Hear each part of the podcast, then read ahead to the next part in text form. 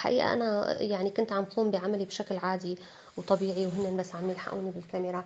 بصراحة بالبداية كنت أتضايق من وجود الكاميرا حوالي بسبب ضغط العمل، المسؤوليات الكبيرة اللي لازم أشتغلها، فما عاد كثير اكترست بوجود الكاميرا.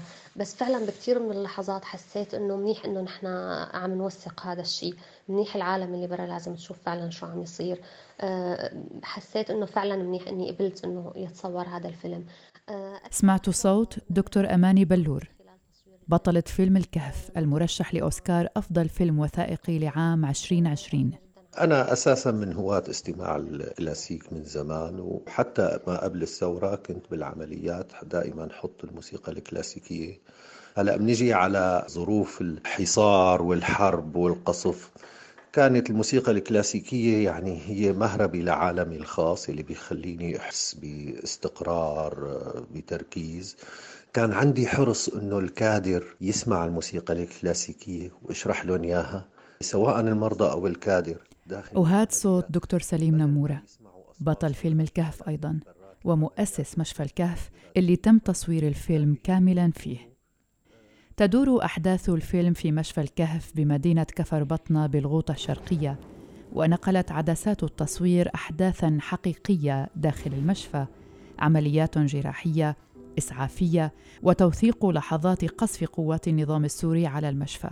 وتظهر العدسات مشاهد حقيقية للجهود الجبارة التي كان يبذلها الكادر الطبي في المشفى لإنقاذ حياة المدنيين.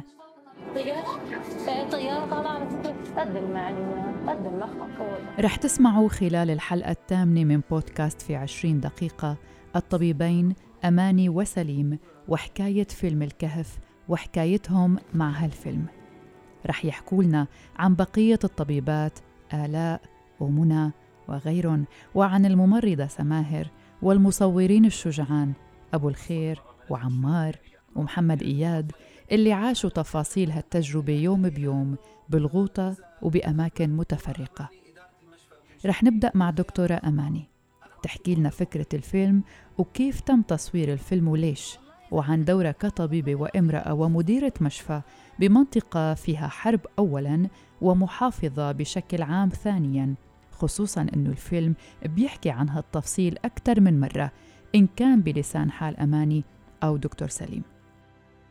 فكرة فيلم الكهف كانت فكرة المخرج فراس فياض. هو بعت فريقه على المشفى، أنا كنت مديرة المشفى بهداك الوقت في بداية 2016.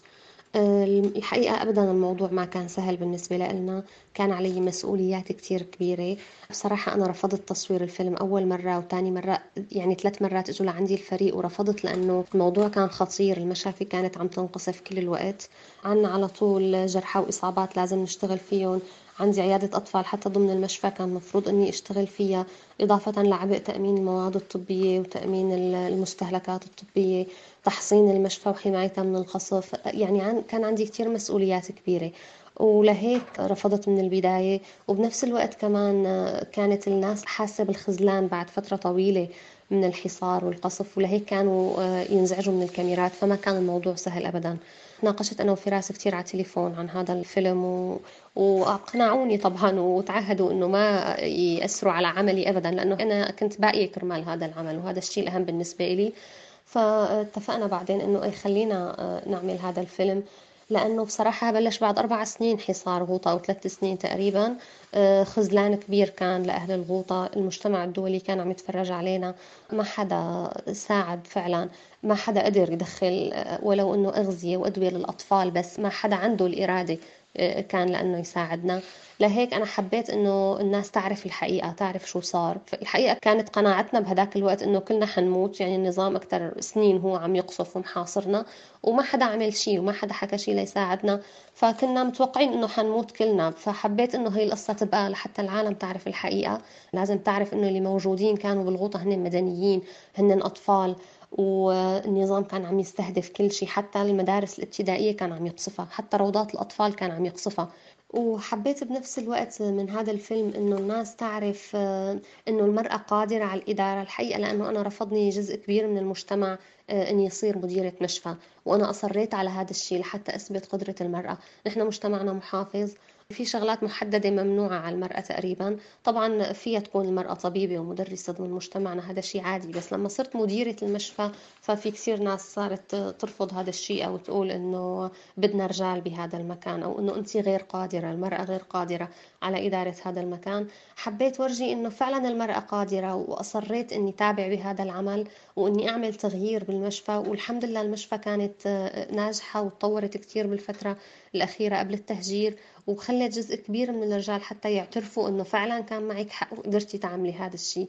وبتمنى إنه هذا الفيلم لما يشوفه الناس، حقيقة بالنسبة إلي هو هي حياتي، وحقيقة يعني أنا مو هو فيلم بالنسبة إلي، بتمنى إنه يورجي يلهم النساء والفتيات إنه أنتم فعلا قادرين على التغيير، بس تقرروا وتحاولوا. رغم تسارع الأحداث بسنة 2020 وكل التعليقات على كثافة هالأحداث، بيبقى خبر وصول فيلمين سوريين لقائمة جائزة الأوسكار الرسمية رح بتتنافس على أكبر جائزة بعالم السينما، بيبقى حدث تاريخي ومنعطف بحياتنا. فيلم إلى سما اللي بينقل حقيقة العيش بحلب الشرقية ما قبل كانون الأول يناير 2016، وفيلم الكهف اللي بينقل صورة عن الحياة تحت الحصار والقصف بالغوطة الشرقية ما قبل شباط فبراير 2018. الفيلمين بيحكوا عن وجع سوري بامتياز شغل العالم ال9 سنين الماضية. سبق وقدمنا لقاء مفصل مع المخرجة وعد الخطيب، مخرجة الفيلم السوري الوثائقي إلى سما، وحاورتها خلاله زميلتي مها فطوم تحت عنوان وعد وحمزة الخطيب، سبب نجاح فيلم إلى سما هو أن التصوير لم يكن بغاية إخراج فيلم. واليوم مثل ما خبرناكن رح نلتقي بأبطال فيلم الكهف. إذا ما صار لكم تحضروا الفيلم لهلأ لأنه فيلم مهرجانات وبعده غير متوفر بشكل عام، رح ناخدكن نحن بهالحلقة لنكشف لكم حكايته، وبتمنى بعد هالحلقة يكون عندكم فكرة واضحة عنه، وتبقوا إذا حضرتوه خبرونا وجهة نظركن. رح انتقل للدكتور سليم اللي شخصياً لما حضرت الفيلم شعرت بامتنان كبير لإله. طبيب كان بيقدر يعيش بأمان ويهرب من هالحرب البشعة لحياة أفضل مثلنا، لكنه بقرار وبكامل إرادته بقي بأخطر جغرافيا خلال هالسنين اللي انقضت، وعاش بعيد عن أسرته ليساهم بإنقاذ آلاف الأرواح وليعيش تجربة قاسية لكنها غنية. خطر لي قبل ما خوض بأسئلتي حول الفيلم اسأله يحكي لي باختصار عن حياته قبل الثورة. صباح الخير. قبل الثورة أنا طبيب جراح، أمور حياتي كانت على المستوى الشخصي كتير مستقرة ماديا ومعنويا. إجت رياح الربيع العربي وبدأت الثورة السورية، واعتقلت باليوم الأول بأولى المظاهرات، ومن هون أنا بديت بقى خط طريقي، مو الطبيب يلي عايش لحياته الخاصة، لا، بديت خط طريقي الإنسان يلي يحمل قضية ثورة. نفس السؤال سألته للدكتورة أماني. حياتي قبل الثورة الحقيقة كنت، أنا لما بلشت الثورة كان عمري 24، كنت بعدني طالبة طب، كنت بالسنة الخامسة تقريبا بنهايتها حتى. كنت متحمسة جدا بهداك الوقت وعم بدرس طب، حابة كتير أني أختص أطفال، عم فكر أنه بدي أكمل دراسة، بدي أفتح عيادة، ومن خلال مهنة الطب فعلا الواحد أكتر شيء بيقدر يساعد، هي كانت وجهة نظري، وهذا كان سبب خياري أني أبقى بالغوطة لحتى ساعد الناس، لأنه هن بهذا الوقت كانوا بحاجة. لما بلشت الثورة حسيت بأمل كتير كبير. طبعا تغيرت الحياة كلها، حياتنا بسوريا كل السوريين تغيرت تماما، الأوضاع كلها تغيرت والظروف. اكتشفنا الوجه الوحشي فعلا للنظام. نحن كنا بنعرف حجم القمع بسوريا والفساد وكل شيء، بس يعني انه يتعامل بهي الوحشية انا الحقيقة ما كنت متوقعة انه فعلا هيك رح يعمل، رح يقتل الشعب بكل انواع الأسلحة، هي إبادة تماما. انصدمت جدا، بس كتير كان عندي امل كبير لما بلشت، وكنت مبسوطة كتير انه الشعب كان لازم من زمان انه تصير فعلا ثورة بسوريا، يعني صارنا فترة كتير طويلة مقموعين. تمنيت فعلا أنه نقدر نحصل على حقوقنا اللي هي فعلا حقوق بسيطة، يعني أدنى الحقوق الإنسانية نحن ما عندنا إياها بسوريا، نعيش ببلد ديمقراطي مثلنا مثل غيرنا. فيلم الكهف فيلم من إنتاج شركة دنماركية بالتعاون مع ناشيونال جيوغرافيك، وخلال فعاليات مهرجان تورنتو السينمائي الدولي لعام 2019 نجح الفيلم بحصد جائزة أفضل فيلم وثائقي باختيار الجمهور. هاي الجائزة أبدا ما سهلة، حصد جوائز عالمية أخرى، أبرزها جائزة أفضل فيلم وثائقي بمهرجان بلد الوليد السينمائي الدولي لعام 2019. الفيلم فكرة وإخراج فراس فياض وكتابة اليسار حسن وفراس فياض. هذا الفيلم ما تصور بسهولة، حتى فكرته كانت مرفوضة من قبل دكتورة أماني، وتعبوا كتير فراس واليسار وبقية الفريق لقدروا يقنعوها. الحقيقة أنا يعني كنت عم قوم بعملي بشكل عادي وطبيعي، وهن بس عم يلحقوني بالكاميرا. بصراحة بالبداية كنت أتضايق من وجود الكاميرا حوالي بسبب ضغط العمل، المسؤوليات الكبيرة اللي لازم أشتغلها، فما عاد كثير اكترست بوجود الكاميرا. بس فعلا بكثير من اللحظات حسيت إنه منيح إنه نحن عم نوثق هذا الشيء، منيح العالم اللي برا لازم تشوف فعلا شو عم يصير. حسيت إنه فعلا منيح إني قبلت إنه يتصور هذا الفيلم. ووافقت الدكتورة أماني وصورت، وعندها اليوم ذكريات حلوة وذكريات يا ريتها ما صارت. أكثر لحظة مرت علي صعبة خلال تصوير الفيلم لما قصف النظام قرية قريبة جدا على المشفى بقرية جسرين، قصف مدرسة ابتدائية. والحقيقة اللي انصابوا كلهم كانوا أطفال من صف واحد، يعني كلهم تقريبا كان عمرهم 11 سنة. كل الجرحى كانوا أطفال من المدرسة. كانت الإصابات هداك اليوم كتير خطيرة. أحد الأطفال فوتوه المسعفين على المشفى، كانوا مبتورين الطرفين السفليين تماما. الحقيقة المنظر كان جدا مؤلم، يعني أي واحد من كادر المشفى أو موجود بالمشفى شاف هذا الطفل فعلا انصدمنا جدا يعني لما شفناه. والحقيقة شفت أحد المصورين الشباب لاحق هذا الطفل بالكاميرا، فبهديك اللحظة فعلا كنت كتير حاسة أهمية وجود الكاميرا بهذا الوقت. هذا الطفل كتير علقان بذهني، وبتذكر فعلا حمدت الله على وجود الكاميرا وأنه وثقت هاي اللحظة، رغم أنه هذا المشهد كتير قاسي الحقيقة وما انعرض ضمن الفيلم. يعني الحقيقة المخرج فراس قرر أنه ما يحط هاي المشاهد اللي الحقيقة فعلا راضة نفسيا لكل حدا ممكن يشوفها. وعلى العكس، استبدل المخرج فراس فياض المشاهد القاسية بمشاهد إنسانية بتخطف القلب، بمشفى تحت الأرض وبالغوطة المحاصرة اللي وصلنا منها أخبار شي بيتصدق وشي صعب تصديقه، وبمعدات طبية قليلة تكاد تكون معدومة، وبغرفة عمليات فقيرة. وبمشهد من المشاهد بنسمع حدا عم بيقول يا آلاء وفري الخيط اللي عم تستخدميه، بالحصار ما عم نقدر نعوضه. بيمرق بعدها وبأكتر من مشهد موبايل صغير للدكتور سليم وعم تصدح منه موسيقى كلاسيكية، وفيديو لفرقة عالمية عم تعزف، ومرة فيديو لفرقة باليه عم ترقص على أنغام موسيقى ناعمة. وبيقول دكتور سليم للمريض اللي عم يتوجع رح ادعم لك المخدر بشوية موسيقى. شو الهدف؟ غير الهدف الجمالي بالفيلم والمؤثر واللي ما بينمحى، شو كان هدف دكتور سليم؟ أنا أساساً من هواة استماع الكلاسيك من زمان، وحتى ما قبل الثورة كنت بالعمليات دائماً حط الموسيقى الكلاسيكية. هلأ بنيجي على ظروف الحصار والحرب والقصف، كانت الموسيقى الكلاسيكية يعني هي مهربي لعالمي الخاص اللي بيخليني أحس باستقرار بتركيز. كان عندي حرص إنه الكادر يسمع الموسيقى الكلاسيكية ويشرح لهم إياها، سواء المرضى أو الكادر داخل العمليات، بدل ما يسمعوا أصوات صرخات الألم يلي برات العمليات وأصوات التفجيرات يلي برا. كان بيهمني إنه يكونوا مستقرين، ما لون خايفين. كان يقول إنه بده الناس تسمع موسيقى، بده الكادر والمرضى بالمشفى يعني ربما يخفف ألمهم أو يحاول يغطي على صوت القصف. الحقيقة الدكتور سليم بيعتبر حاله مسؤول عن كل شيء دائما، ومسؤول عن الكادر، بيعتبر الكل مثل أولاده، فكان دائما يحاول بأي طريقة أنه يخفف ألمهم. كلنا كنا خايفين تحت القصف لفترة طويلة، وفعلا الطيران الحربي كل الوقت هو فعلا شيء بيخوف، بس كانت فعلا هاي الموسيقى تهدئ يعني نوعا ما.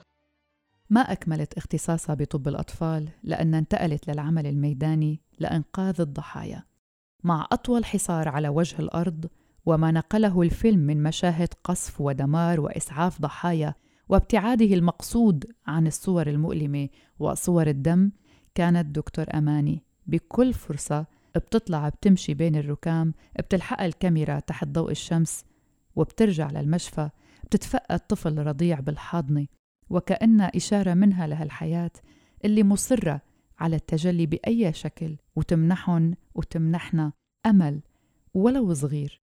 وبيرجع الفيلم يقدم الفريق وتداعياته اليومية.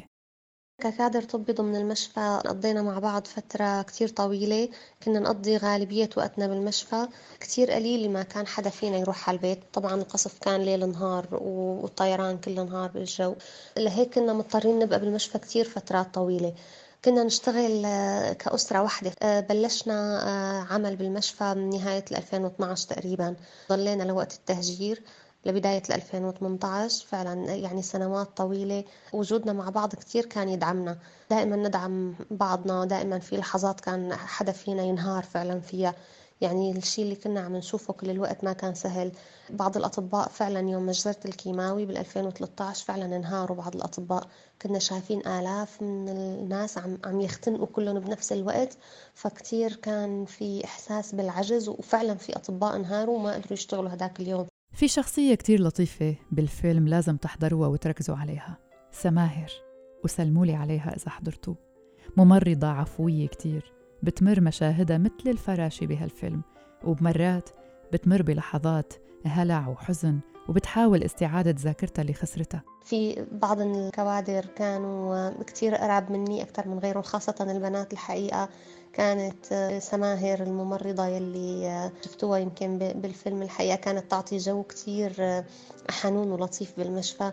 كل الكادر بالمشفى بيحبها، بيعتبروها أم فعلا، رغم أنه هي مو كبيرة بالعمر، بس وجودها كان دائما بيخلق جو من الحنان بالمشفى. فعلا الدكتورة آلاء كمان زميلتي كانت كتير داعم كبير بالنسبة لي حتى خلال فترة إدارتي. الدكتور سليم كان أستاذنا كلنا بالمشفى، هو بلش تدريب جزء كبير من الكوادر الطبية، من المتطوعين حتى درب جزء كبير منهم على العمل الطبي، وكان له كتير فضل كبير على هاي الكوادر لحتى صاروا فعلا عندهم خبرة كتير كبيرة بهذا العمل.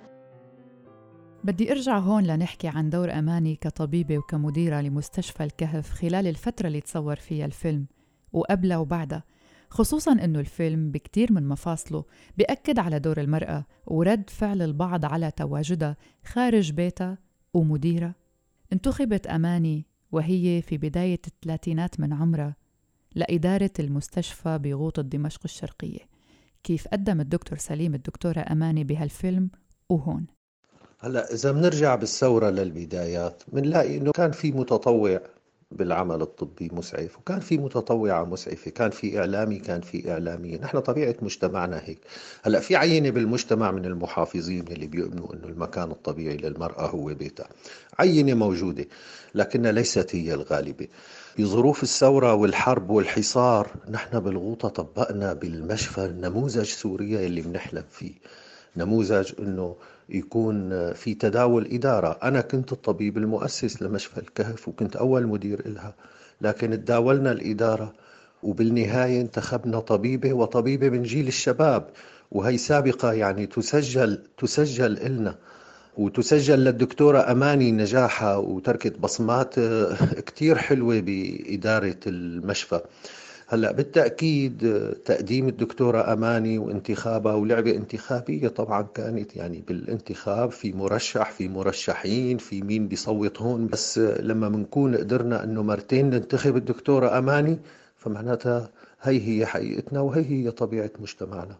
هناك بريق للأمل في أكثر الأماكن رعبا، هي العبارة مكتوبة على أفيش أو بروشور أو بكلمة أبسط إعلان فيلم الكهف، مع أنه الفيلم انتهى وللأسف بالتهجير اللي شمل دكتور أماني ودكتور سليم وبقية الفريق الطبي. هلأ انتهى الفيلم بالتهجير بس قضيتنا ما انتهت. التهجير هو ألم جديد نضاف لآلامنا السابقة. التهجير أنا بشبهه بالموت، والفرق بين التهجير والموت، بالموت الروح تطلع من الجسد، بس بالتهجير الجسم يلي بيترك وبيغادر وبتبقى روحه هنيك بمكانه بوطنه. التهجير صار محفز إضافي أنه نستمر بقضيتنا ونبحث عن الوسائل اللي نوصل فيها لحرية بلدنا واستقلاله من الاحتلالات وتحقيق بلد الحرية وحقوق الإنسان والعدالة. وهلأ بعد الفيلم ما انعرض وحصد جوائز، كيف شكل حياة أبطاله؟ حياتي هلا الحقيقة عندي أحلام وطموحات كبيرة، أكيد ما عم بقدر أشتغل على كل شيء سوا، في صعوبات كتير كبيرة كوني هلا خارج سوريا. والحقيقة حلمي الكبير والأهم بالنسبة لي إني أرجع على سوريا وإنه نتخلص من هذا المجرم. أنا واثقة إنه فعلا العدالة رح تتحقق ورح نتخلص منه، ممكن مو بالفترة القريبة القادمة بس هذا الشيء رح يصير أكيد. خلال هاي الفترة أهم شيء عم بعمله هلأ إنه بدي أدعم المرأة. أنا كمرأة واجهت كتير صعوبات ضمن المجتمع، المرأة كتير مقموعة، في كتير نساء حتى ما بتعرف حقوقها، لهيك هذا هدفي اللي عم بشتغل عليه هلأ، وهذا هدف صندوق الأمل اللي أنشأته، هدفه دعم وتوعية وتمكين المرأة. الهدف الشخصي لألي إني كمل دراستي، أعمل اختصاص، ممكن راديولوجي، أعمل اختصاص أشعة. إن شاء الله رح نرجع نعمر بلدنا، لازم نكون كلياتنا على مستوى إنه نقدر فعلا نعمر هاي البلد، يكون معنا شهادات، نكون فعلا قادرين نعمل تغيير، قادرين إنه نبني مجتمعنا بشكل جديد غير الوجهي اللي كان قامع النظام فيه المجتمع. شو استفادوا من هالتجربة غير الجوائز والترشيحات؟ هلا كل شيء صار، انتهى الفيلم بالتهجير، وفعلا نحن مرينا بمرحلة التهجير، ونضاف ألم إضافي لآلامنا ومحفز إضافي إنه نتابع ثورتنا لحتى نوصل فيها لسوريا اللي بنحلم فيها للمستقبل. هذا أولا. ثانيا، أنا الشيء الجيد والإيجابي بالفيلم إنه ضرب رواية النظام في الصميم، الرواية اللي بتروج إنه هو عم يحارب ناس إرهابيين متطرفين متخلفين، فإجا هذا الفيلم وهو من الواقع. وأنا لما بقول فيلم ما بقصد فيه تمثيل، كان كل شيء فيه هو حقيقي، قدرت كاميرات المصورين تلقطه، وربما اللحظات الأقسى والمواقف الصعبة ما قدرت تلقطها الكاميرات، بس الفكرة وين؟ إنه الفيلم حط العالم أمام من هو الإرهابي، من هو الذي يقتل هدول الناس اللي عم يتهموا بالتخلف والتطرف، ليكن عم يشتغلوا طبيب وطبيبة، ممرض وممرضة، وعم يقاوموا ويصارعوا من أجل الحياة.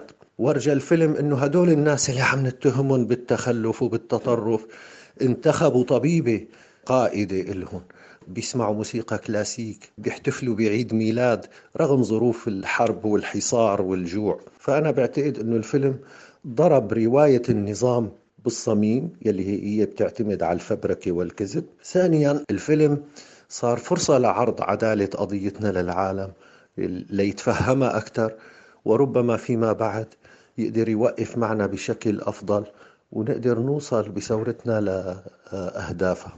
أنا كتير سعيد أنه أسمع من الأوروبيين اللي حضروا عروض الفيلم بمختلف المدن الأوروبية عبارة كتير سمعتها، أنه أنا بعد الفيلم غير ما أنا قبل الفيلم، أنا قبل ما أسمعكم غير ما أنا قبل ما أسمعكم. كنت كتير أسمع منهم بكاء واعتذار على أنه هن قصروا وهن تركونا نعاني من هالمحرقة لحالنا. كنت كتير أسمع منهم طيب نحن شو ممكن نساوي لحتى نساعد السوريين. كنا نشرح لهم أنه هذا اللي شفتوه هو ساعة ونص من 7 سنين من المعاناة المتواصلة لملايين السوريين قبل ما يصيروا لاجئين عنكم. الحقيقة الفيلم هو فرصة كتير كبيرة، هذا الفيلم وغيره من الأفلام اللي بتعرض حقيقة ما حصل وما يحصل بالثورة السورية، هو فرصة كتير كبيرة لشرح عدالة قضيتنا ولحس العالم على أنه ياخذ المواقف الصحيحة وينتقل من مرحلة أنه يبقى متفرج إلى مرحلة الفعل. حظيت بطلة فيلم الكهف للمخرج فراس فياض الطبيبة أماني بلور باهتمام إعلامي، خاصة بعد إعلان مجلس أوروبا في 15 كانون الثاني يناير عن منح أماني جائزة راؤول وولنبرغ لعام 2020 لإنقاذ 100 الأشخاص بالغوطة الشرقية بدمشق. هالجائزة تمنح مرة كل عامين لشخص أو جهة لدورة بمجال العمل الإنساني والدفاع عن حقوق الإنسان. أنا بعتبر حالي كتير محظوظة إني اشتغلت مع هذا الفريق الرائع، يعني بتمنى أقول اسمهم واحد واحد وأشكرهم هنين. الحقيقة نحن كنا فريق كبير بمشفى الكهف، حوالي 100 شخص إضافة لبعض المتطوعين، حتى كل حدا من هدول كتير قريب مني، وفي كتير قصص بيننا. وكتير حزين الحقيقة بهذا الوقت إنه تفرقنا بعد التهجير ومو قادرين نجتمع. بالنسبة للفريق التصوير هن شباب 3 من ضمن الغوطة، أكثر من أخواتي، يعني كتير عزيزين على قلبي فعلا بعد تصوير حوالي 2 سنين. والحقيقة عندهم كتير إنسانية عالية، لدرجة أنه أحيانا بيكونوا حاملين الكاميرا وبيشوفوا الكوادر خاصة بالمجازر الكبيرة بحاجة لمساعدة، بيحطوا الكاميرا على جنب، يعني طبعا الدافع الإنساني هو رقم 1، وبيساعدونا حتى بإسعاف الجرحى، بيساعدونا بالعمل الطبي أحيانا.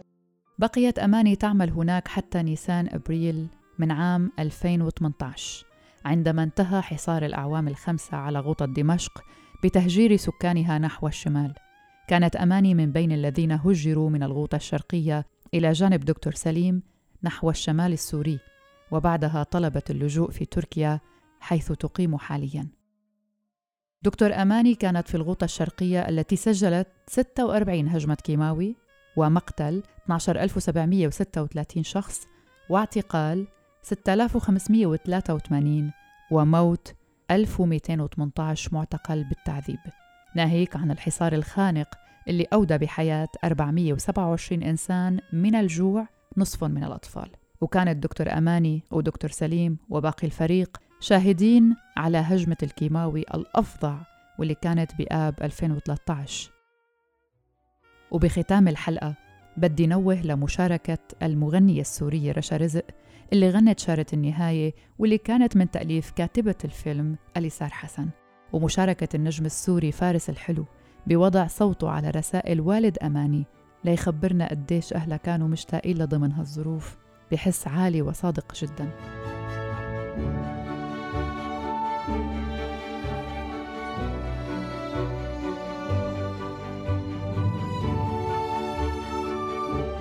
اسمعونا على منصات بودكاست المختلفة، آي تيونز، سبوتيفاي، جوجل بودكاست وساوند كلاود وأنغامي، وموقعنا الرسمي الآن.fm.